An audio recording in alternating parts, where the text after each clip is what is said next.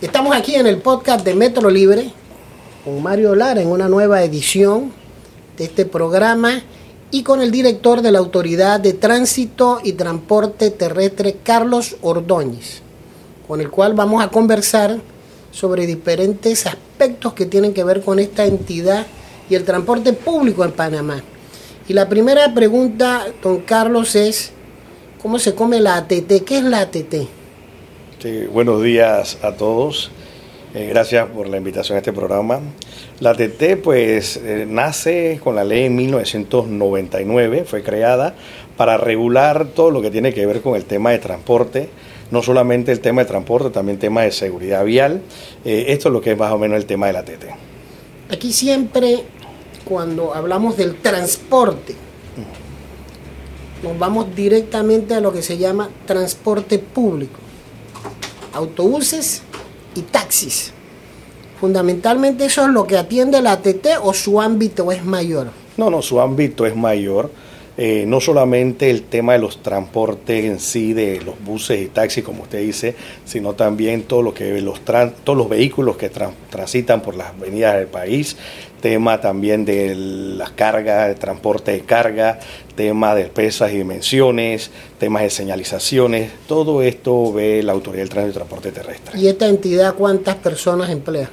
Bueno, ahora mismo a nivel nacional tenemos alrededor de mil personas mil personas trabajando con nosotros en diferentes departamentos, diferentes direcciones. Eh, por ejemplo, tenemos una fuerza en la calle que son nuestros inspectores, los señalizadores, que son unas personas muy importantes porque velamos pues por la seguridad vial, eh, tanto señalizando y también la presencia de ellos en la calle. Yo creo que la ATT eh, siempre está en el debate, sobre todo en las redes sociales, cuando hay algún tipo de control que exige la ciudadanía ATT, cheque esto que está sucediendo en tal lugar. Entonces, ahí la, la ATT probablemente está en boca del ciudadano que sabe que tiene una institución a la cual acudir en caso de que haya una irregularidad en la, en la, calle. Sí, eh, el tema de las calles, de las vías, se comparte no solamente con la ATT. Aquí tenemos también el tema del MOB eh, operaciones del tránsito es un brazo de ayuda que tiene la TT. Nosotros, pues en el tema de los inspectores, tenemos alrededor de 200 a nivel nacional y estas personas se utilizan pues para hacer cumplir el decreto 640 y, otras disposiciones. Entonces nosotros necesitamos de operaciones del tránsito para tener esa presencia en, las avenidas, en las calles y pues cada, eh, como ustedes bien indican, así por, hay un caso, hay un tema en la calle, de una vez entonces la TT eh, es que mencionan en las redes sociales. ¿Cuántas veces le han dicho, director, ponga orden? Sí, es un pan de cada día, ¿no? Es un pan de cada día ver, pasa un accidente, de una vez el tema de la TT, eh, tema, un tema una licencia, un tema la TT, pero hay muchas veces pues que, como le digo, la Policía Nacional tiene que ver, por ejemplo, tenemos en, en Colón un tema que ahora mismo están retirando las licencias por tema de sacato. Nosotros pues en años de la pandemia veníamos haciendo un tema de no se cobraba la multa por desacato, prácticamente tuvimos dos años. ¿Qué es el desacato? El desacato es cuando a ti se te pone una, una multa tú no la tienes 30 días para pagarla. Si tú no la pagas, eh, hay un artículo que establece que quedas en desacato. Al caer en desacato se te pone una multa económica del 10% de lo que cuesta la multa original y se te puede retirar la licencia hasta el vehículo. Ahora mismo pues tuvimos dos años prácticamente que no estábamos imponiendo esa sanción. Hace un mes, dos meses ah, prácticamente la volvimos a, cumplir. Entonces hay muchas personas que tienen boletas, hay muchas personas que no tienen su licencia al día. Entonces pues en Colón estaban retirando la licencia y la estaban trayendo a Panamá.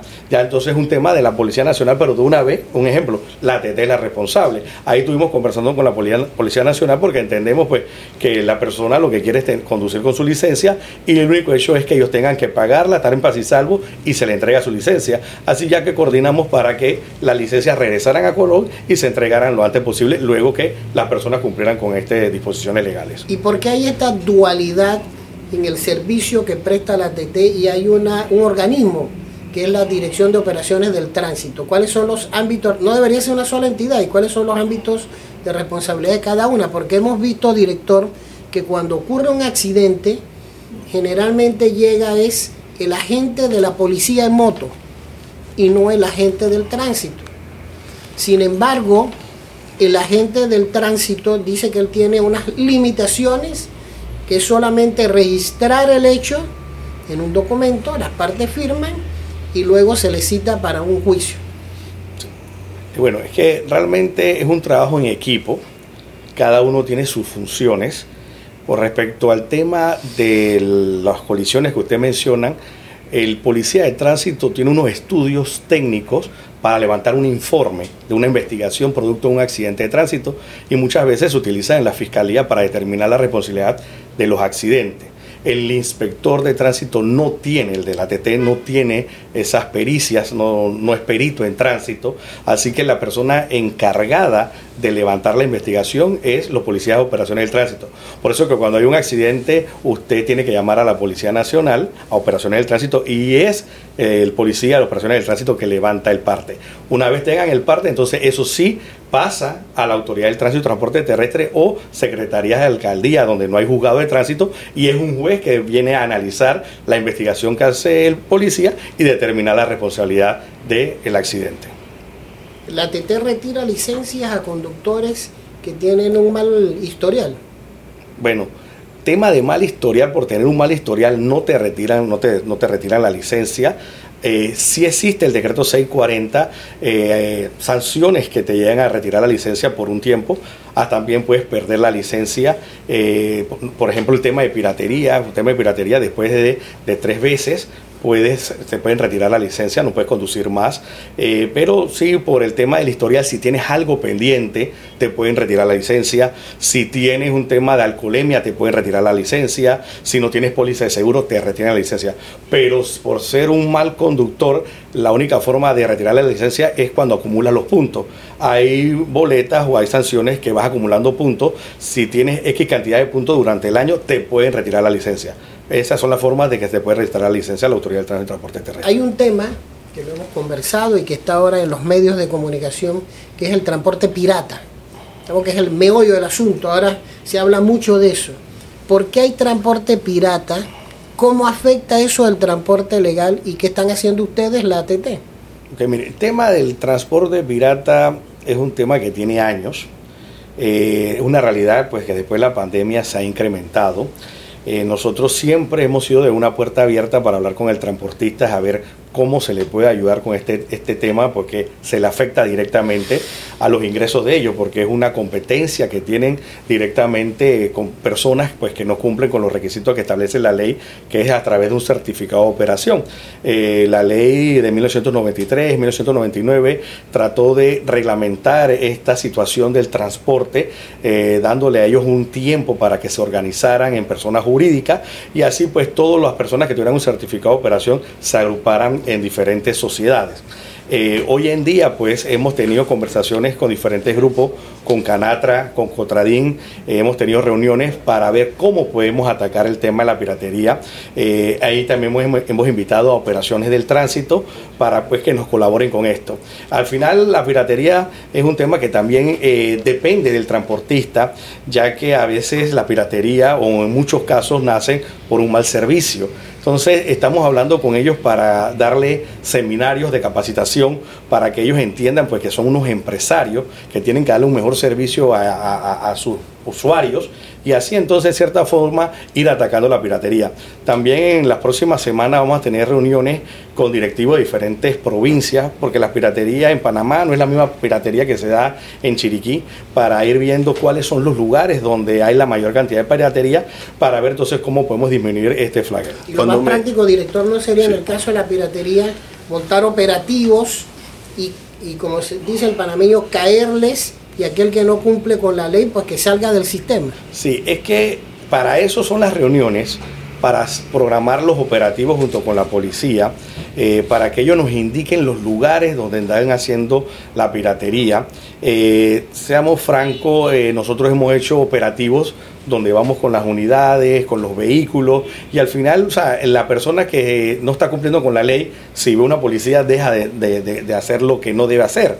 Entonces, así no ha pasado, así que hemos tenido que utilizar en cierta forma una, parte de un operativo encubierto empezamos días antes a filmar, nos ponemos en el área donde nos dicen donde hay piratería, tomamos fotos, filmamos como le indicamos y le damos seguimiento a los vehículos para entonces luego venir con las unidades, entonces detenerlos y ya tenemos las pruebas de que han venido haciendo la piratería. Director, cuando usted dice un pirata o un transportista pirata, lo que yo me imagino es alguien con un parche en el ojo. Entonces, es como la última persona con interés en incorporarse a la formalidad. O sea, eh, probablemente esa persona eh, no, no, tenga intenciones de ser alineado dentro de las normas, sino que su estilo de vida es ser irregular. Entonces, eh, por un lado está tratar de convencer a un grupo que yo estoy seguro, y usted lo ha mencionado, hay diferentes tipos de piratas, ¿no?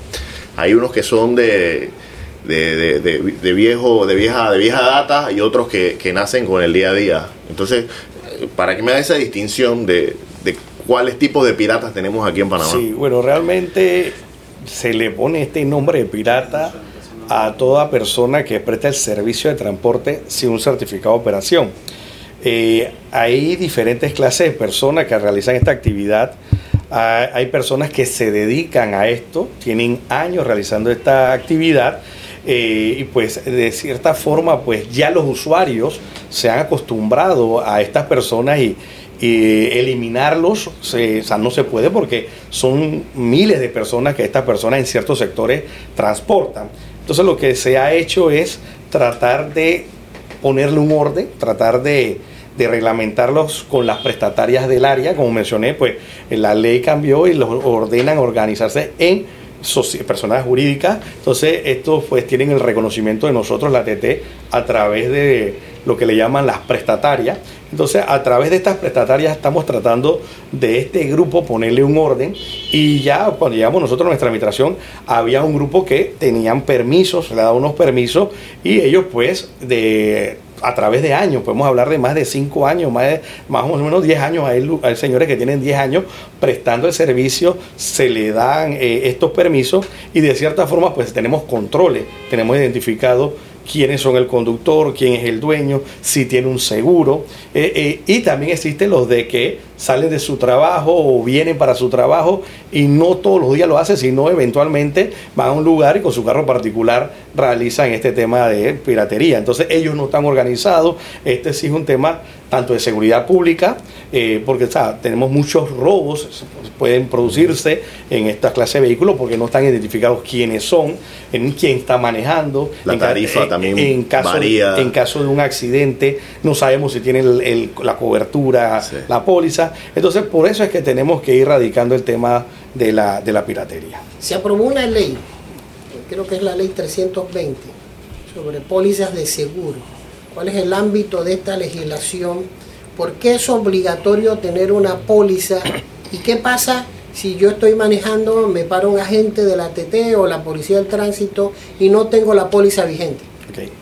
Es importante mencionar que el tema de seguro obligatorio para todo vehículo que transita por las calles de Panamá ya tiene años. Eh, esta póliza, este, perdón, esta ley del 2022 lo que trata es de que todo vehículo tenga su póliza al día. Eh, anteriormente la ley te establecía que para sacar tu revisado tenías que tener tu póliza, era un requisito. Ahora mismo la ley te dice que para sacar tu revisado y sacar tu placa tienes que tener tu póliza, pero tu póliza tiene que tener una vigencia posterior por lo menos tres meses. ¿Por qué? Porque las personas realmente no tienen esa educación de tener su póliza para que el momento que haya un accidente pueda hacerle frente con la compañía de seguro. Acá lo que hacían es que sacan la póliza para cumplir con el requisito del revisado y sacar su placa. Entonces venían, sacaban la placa y de una vez dejaban de pagar. Entonces el carro no estaba cubierto. Entonces lo que buscaba el diputado con esta ley es que, eh, como establece que la póliza debe durar lo mismo tiempo que dura el revisado, que es un año, es que la persona los 12 meses del mes, del año, perdón, esté asegurado. Entonces ahora mismo también cambió pues el tema de las sanciones. Anteriormente, si a ti te encontraban sin tu póliza de seguro, te ponían una sanción de 50 balboas y te podían retirar el vehículo. Si estabas involucrado en un accidente y estabas sin póliza, te ponían 100 dólares de multa y te retiraban el vehículo. Ahora te quitan también la licencia y no se te entregan hasta cuando tú llegas a demostrar que tienes una póliza. Es importante también decir que si estás involucrado en un accidente y un juez considera que tú eres responsable y no tienes póliza, no se te entrega ni el vehículo ni la licencia hasta cuando tú cubras los daños que le ocasionaste a la persona, por lo menos en los montos que establece la póliza de responsabilidad, que son 5 mil por accidente, digo, perdón, 10 mil por accidente, 5 mil por lesiones y 5 mil por daños materiales. Esto ayudaría a que se termine entonces el juega vivo de las personas que colisionan y al no tener la póliza se desaparecen. Exactamente. Desde hace tiempo, pues ya con esta ley de seguros que establece la obligatoriedad de la, la póliza de responsabilidad civil mínima, que se establece en el decreto 640, es buscando eso, que las personas eh, colisionen y no se desaparezcan. Porque en esta póliza, independientemente, una vez tú la suscribas, independientemente que tú hayas hecho el pago total eh, tú, te colisionas una vez tú estás cubierto. Es más, esta misma póliza establece la ley que eh, el tema de eximirte por el tema de alcoholemia, porque hay muchas pólizas de eh, cobertura completa, de que una exclusión es que si tú estás en estado de ebriedad no te cubren los daños que ocasionaste. En esta te cubre por lo menos los límites que le mencioné que establece el decreto 640. Y esa ley eh, ya está en vigencia. Ok. Cuando entra eh, el decreto, perdón. la ley 320 del 2022 entra a regir, esto fue en agosto, son seis meses a partir de seis meses tenemos que nosotros, la Autoridad del Tránsito y Transporte Terrestre, hacer su reglamentación. Ahora mismo estamos trabajando en esa reglamentación eh, porque pues tenemos el tema de los vehículos, quién lo va a custodiar, el eh, tema de las pólizas, estamos hablando con las compañías de seguros, con APADEA, eh, todos esos temas los estamos conversando para en seis meses empezar a regir. hay otro tema. Estamos hablando del 2023, ¿verdad? Sí. Bueno, ya estaríamos hablando a, fin, a noviembre, no, sí, 2023, después de seis meses de 2023, estaríamos hablando que entra a regir. Hay un tema que tiene que ver, eh, director, con el subsidio del combustible y que tengo entendido que pasa por la autoridad del tránsito en lo que tiene que ver con el transporte público. Sobre todo que los transportistas protagonizaron una cantidad de protestas ya conocidas. Este subsidio, si tenemos algunas cifras, de cómo se ha comportado y por otro lado, ¿esto termina o se va a extender? Ok, con el tema del subsidio, eh, lo primero es que la ayuda económica le llegó al sector transporte de pasajeros, como usted dice, al sector colectivo y selectivo, y lo que buscamos con esto era evitar pues un alza en el pasaje. Eh, hemos tenido conversaciones con ellos del mes de diciembre. En el mes de diciembre a ellos se le dio un bono de 41,70 por unidad y en el mes de junio se llegó a estabilizar el precio de combustible en 3,95 para este sector. Ya luego en julio se agregaron otros sectores y la Autoridad del Tránsito y Transporte Terrestre pues ha quedado viendo eh, y controlando ciertos sectores porque están inscritos en nuestra base de datos de registro vehicular. Eh, esto se, lo hemos hecho a través de AIG, de una plataforma, y para buscar controles a quién se le da, a qué persona se le da, qué vehículo, cuánto se le da, hemos utilizado la base de datos del registro vehicular como le mencioné. Entonces, primero fueron los transportistas de, eh, eh, perdón, los transportistas selectivo y colectivo. Luego vino el transportista de carga, que estaban registrados pues con las placas comerciales. Todo vehículo que tenía su placa comercial podía tener acceso y luego también la maquinaria agrícola. Hay maquinaria agrícola que está registrada en el registro vehicular. Ellos tuvieron pues derecho a tener esto porque estaban registrados y tenían los controles para poder suministrarle esta ayuda y después luego pasaron los particulares. Ahora mismo eh, la resolución que dio el Consejo nos da hasta el 18 de octubre de este mes para poder distribuirlo. Eh, ahora mismo se ha distribuido alrededor de 140 eh, millones hasta el final del mes. Los que mayor han consumido son los particulares porque la, flota vehicular es la que mayor hay. Hay alrededor de 800 mil vehículos inscritos que cumplen con los requisitos particulares, que cumple con los requisitos. Como requisito se puso que tuvieran su revisado al día O sea, recordamos pues el que tiene su revisado puede transitar, eh, puede sacar su placa, así que entendemos que el que tiene su placa al día, su revisado, es el que está transitando. Entonces, lo que alrededor de 1.300.000 vehículos tenemos inscritos en la base de datos del registro vehicular, 800.000 particulares están tomando el combustible. El tema de los eh, transportes, eh, alrededor de 80 mil son los que están consumiendo. Ellos han consumido en estos tiempos alrededor de 31 millones. Eh, y al final, pues, se ha llevado los controles a través como de la plataforma, como les indiqué, y hemos, hemos visto de que el del porcentaje de los vehículos que tienen derecho a consumir, hay un alto porcentaje, casi un 90% de las personas que cumplen con los requisitos están consumiendo esta ayuda económica. Eh, en un inicio, el director de la IG, me parece que fue él quien dio un informe sobre algunas irregularidades que se estaban cometiendo con el uso de una forma muy eh, eh, abusiva del combustible. Yo no sé si eso ha seguido dándose pero había casos particulares, por ejemplo, en la frontera con Costa Rica, donde se compraba y se vendía en, el otro país. Porque nosotros al inicio, porque nosotros siempre hemos dado un control, un control, la, la resolución te dice un, consumo justo y razonable. Entonces, nosotros hemos visto, dependiendo de a qué, de qué, a qué se dedica el vehículo, por ejemplo, con el transporte de pasajeros es más sencillo porque tenemos determinados las rutas, la clase de vehículos, los días que trabajan, así que nosotros tenemos un estimado de cuánto puede consumir esos vehículos. Si ya vemos que un vehículo de ciertas características, el grupo consume X cantidad y uno consume mucho más, ya eso se le monta por decir una investigación, se puede parar, se ha llamado a las personas para investigar por qué está consumiéndose más. Asimismo también hemos hecho en las otras clases de vehículos, dependiendo del cilindraje, dependiendo del tonelaje, dependiendo del tamaño, eh, vamos viendo también cómo puede ser el consumo y vamos a estar dando... Eh, por lo menos estadística de cuánto puede ser el consumo mensual. Y pues a través de los meses que hemos estado en esto, hemos estado verificando junto con AEG el tema del consumo. Eh, un, un tema pues que era la misma funcionaria o la misma empleada de la estación de combustible que había buscado una fórmula que ya había trabajado en el Valle Digital y había conseguido como una fórmula como darle la vuelta a la plataforma, pero una vez se identificó rápidamente, eh, así que eso lo asumió la, misma empresa. La TT tiene responsabilidad con los semáforos. Sí.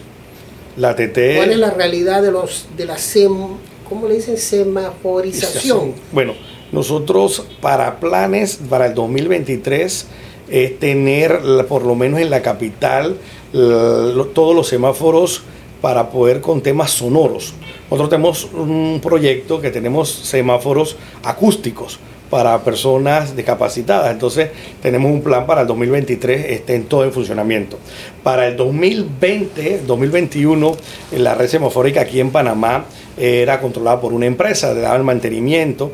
Hoy en día ya el 100% del mantenimiento eh, y, poner un semáforo nuevo está a mano de recursos humanos de la TT. Nos estamos ahorrando con esto alrededor de 50 mil dólares mensuales. Un plan, director, disculpe que lo interrumpa, que era que todos los semáforos iban a estar en línea. Bueno, eh, eh, a, eso, el, programa ese se basa en eso. Estos semáforos están controlados en el piso 19 eh, están monitoreados por de, la Lotería Nacional. Ahí tenemos un, un, lugar pues donde hay pantallas, donde hay funcionarios de la TT, donde hay funcionarios de la Policía Nacional, donde controlan estos semáforos. Eh, la ventaja de estos semáforos que también en la calle, la persona, el policía que está en la calle, puede radiar, es decir, en este semáforo eh, pueden verificar, pueden cambiarle el tiempo de duración del mismo para que fluya más. La idea es que todos los semáforos aquí en la capital sea de esta forma y la mayoría, o no creo que un alto porcentaje, está funcionando con esta red. Y para el 2023 queremos que el de Penonomé y de Chorrera estén conectados. Es un centro de operaciones de semáforos. Es un centro de operaciones de semáforos, así mismo es. ¿Y de qué trata este proyecto de multar a quienes eh, violen las normas de tránsito a través de una fotografía por las cámaras que hay en la ciudad? Como le indiqué, como le indiqué, el recurso humano nuestro que está en la calle eh, es poco. Igual nosotros no es que queremos multar a las personas.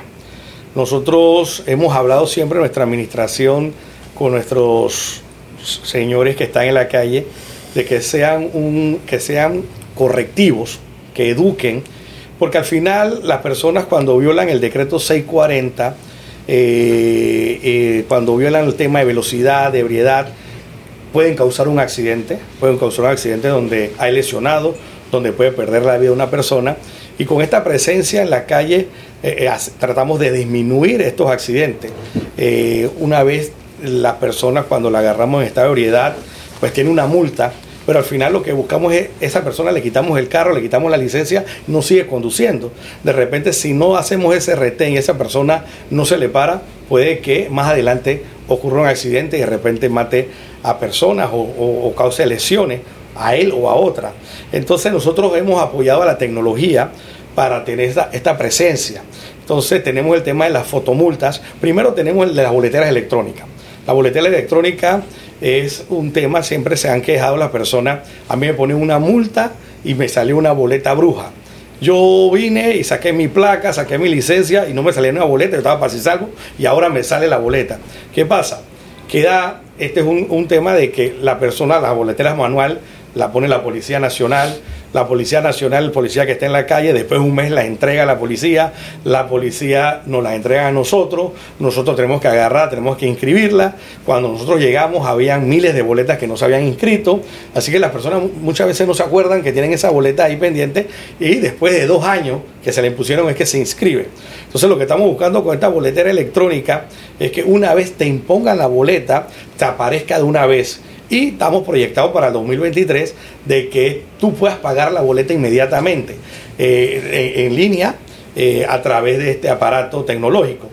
Tenemos pues el tema de sacato. Ahora mismo tú puedes tener una boleta de mal estacionado que son 50 balboas.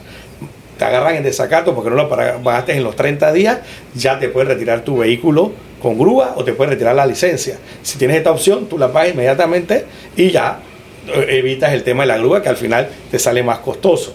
Entonces estamos apuntando a la tecnología pues para a, los usuarios que tenemos y con el tema de la fotomulta vamos a tener diferentes básculos que se le llaman, son alrededor de 65 en la capital con fotos y eh, radares, por lo menos en los corredores vamos a tener esto para medir, la velocidad y también en el tema... ¿Cuál es la velocidad en los corredores? Dependen del área, el máximo son 100, 100 kilómetros por hora. Eh, en el tema pues de intersecciones, en las principales intersecciones, vamos a tener la fotomulta. Esto nos va a ayudar para también el tema de los accidentes. ¿A partir de cuándo? Ok, ya están listos, ya se están haciendo pruebas, pero nosotros vamos a tener divulgación. Porque la idea, como le dije, no es, no es eh, cobrar sino es evitar que las personas violen el decreto 640. Así que le vamos a decir dónde están para que esa persona disminuya la velocidad y, puedan ir en la velocidad que establece la ley. Pero hubo un plan piloto del uso de los semáforos junto a cámaras. O sea, eh, en un momento la persona era captada en un plan piloto o, o, en el programa en sí, pero yo sí sé que hubo... Eso años atrás. Años atrás. Años atrás hubo un tema pero tuvo que ver también con el tema de las notificaciones de estas multas.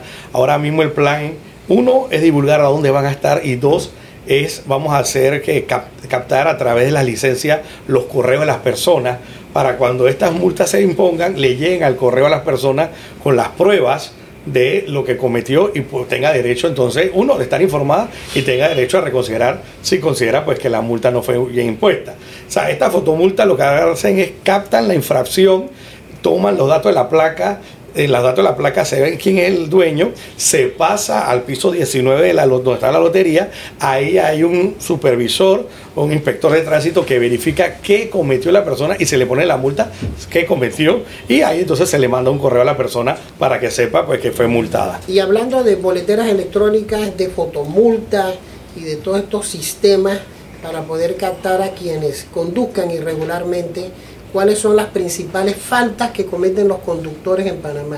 Porque sabemos que hay gente que conduce borracha, hay gente que conduce en contravía, hay gente que se pasa las señales de los semáforos. Hay gente que usa el teléfono cuando está conduciendo, creo que... Mire, lastimosamente, como que dice el top ten de las, las boletas que más se ponen, En todas podría estar involucrado un accidente de tránsito, si la cometes. La número uno es velocidad. Esa es la que más se pone, es la que más cometen las personas. Alrededor de, hasta la fecha van más de 80 mil boletas por tema de velocidad. ¿Cómo cuántas al día, director? Eh, eso depende, los fines de semana siempre se disparan más. Al, un día normal puede ser mil y algo de boletas por velocidad.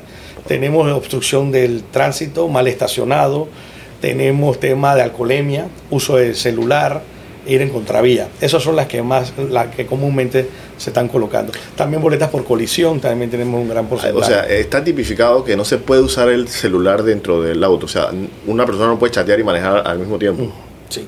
O, o, sea, o puede hablar por teléfono siempre y cuando no esté tocando el teléfono. Es que al final. quiero saber la distinción para saber hasta dónde llega la ley. Al final es interpretación, mm. porque la ley te dice uso, o sea, multa por uso del celular.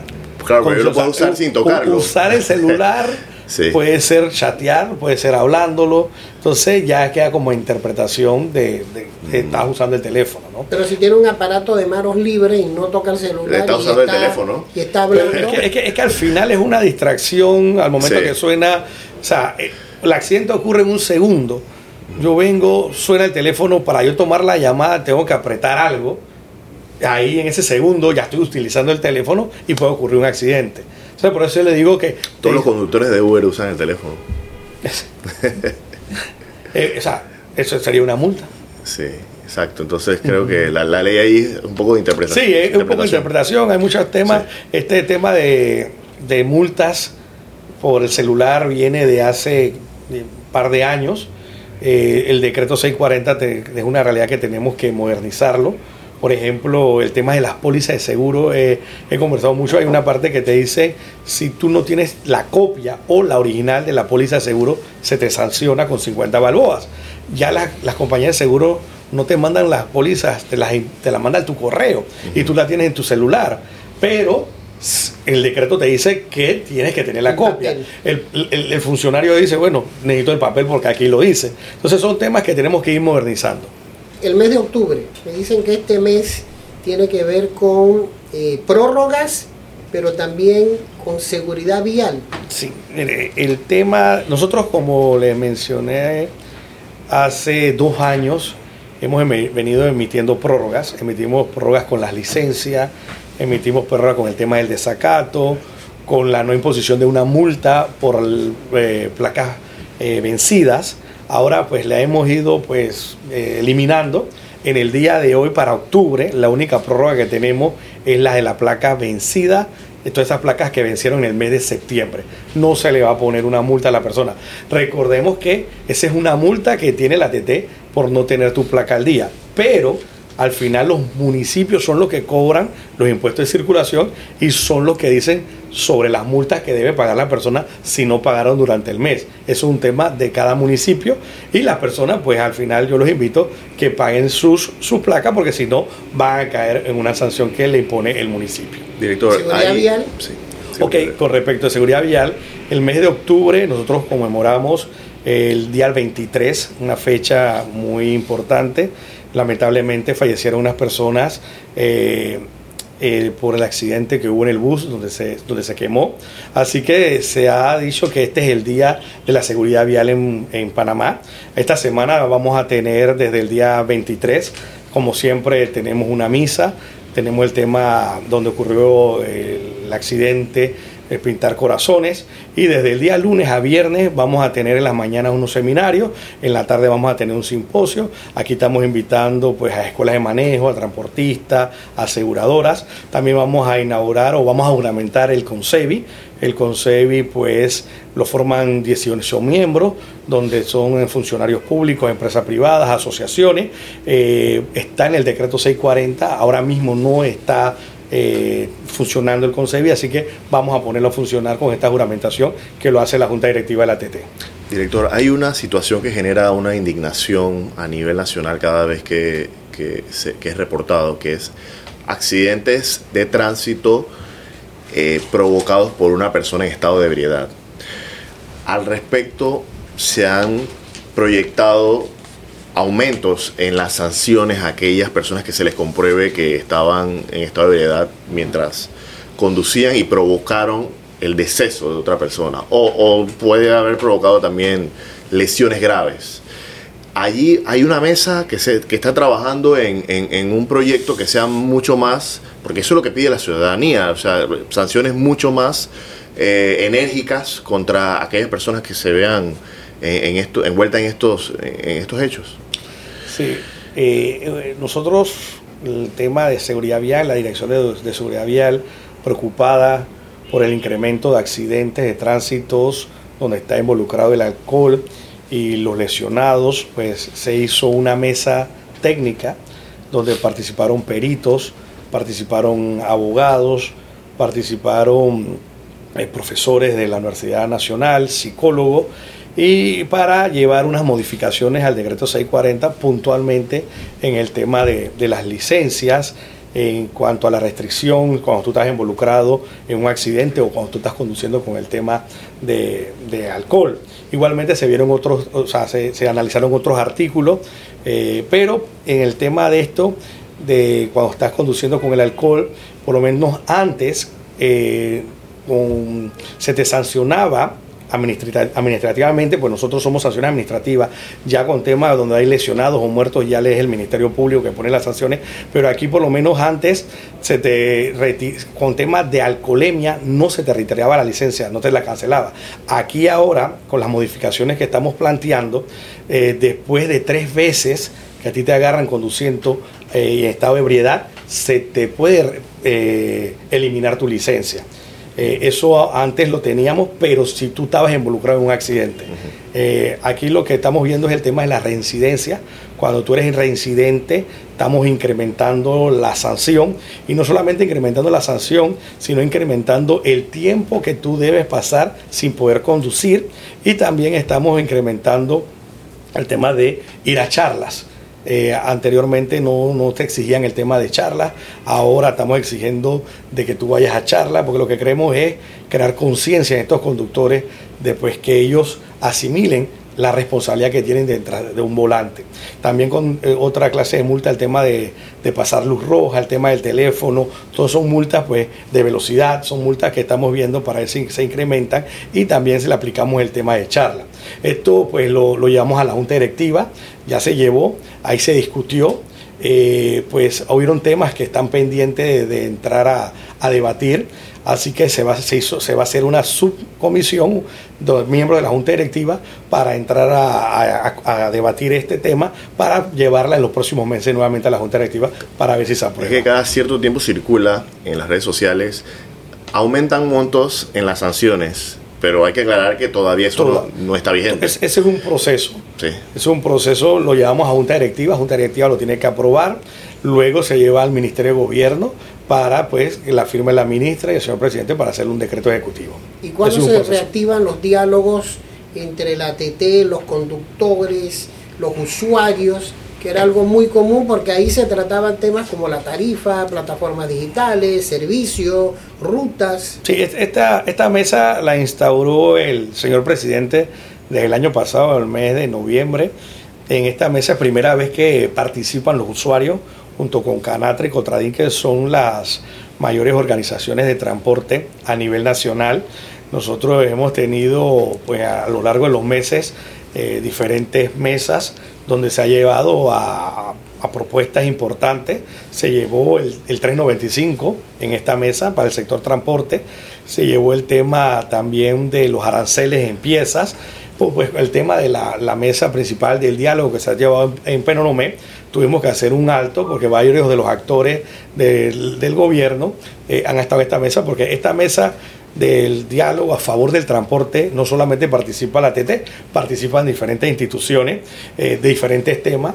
El día de mañana tenemos una reunión en la Autoridad del Tránsito con las organizaciones para ir eh, dándole seguimiento a temas que quedaron pendientes y para programarnos pues para la próxima eh, eh, mesa que tenemos o la próxima reunión que sería para el martes 11.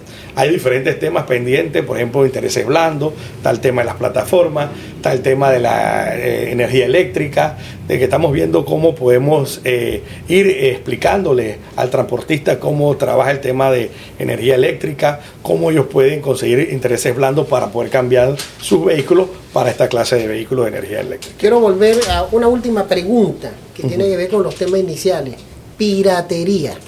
Ya usted nos hizo un diagnóstico, nos dijo cuáles son las reuniones que se están hechos, pero cómo se acaba la piratería entendiendo que eso tiene impacto en otros sectores que se han declarado severamente afectados por una actividad que no está regulada, que no tiene los permisos, que opera en todas partes de la ciudad. Y yo recuerdo que en la administración del doctor Ernesto Pérez Valladares, una de las decisiones fue que todo el transporte estuviera, primero, regulado, con unas terminales bien identificadas, que todos estuvieran seguros y que los conductores fueran de primera línea. Entonces, ¿cómo acabamos con la piratería? ¿O cómo agarramos ese servicio pirata y lo regularizamos? De verdad que el tema de la piratería es un tema muy complejo.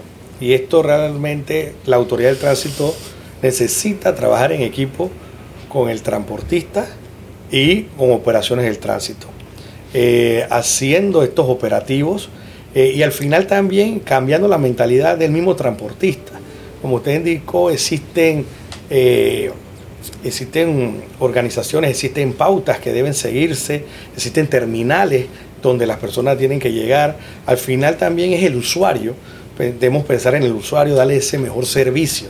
Si, si el transportista le da ese servicio que merece el usuario en tema de turnos, en tema de calidad, eh, créame que podemos bajar en gran forma la piratería. ¿Por dónde empezar para, cumplir con esa, misión? Vamos a empezar haciendo operativos y vamos a empezar con las charlas a, a los transportistas a las capacitaciones que se le va a dar a ellos y a los fiscales para que ellos a su vez pues, puedan replicar eso a los demás conductores. Muchas gracias, director de la Autoridad del Tránsito, por participar en este podcast. Podríamos quedarnos todo el día hablando del transporte, de los taxis, de los buses piratas, de los metrobuses, eh, de los buses, de los coasters, de, temas que no abordamos, por ejemplo, eh, las aceras que que los, peatones tienen que estar disputándose con los vehículos, con las motos, con las bicicletas. Pero yo creo que la información que nos ha dado le va a servir mucho a los oyentes, a los televidentes y a los lectores de Metro Libre que consumen este podcast. Esperamos tenerlo de vuelta en, en otra próxima ocasión. Sí, cómo no. Muchas gracias por la entrevista y cuando usted quiera, volvemos acá con ustedes.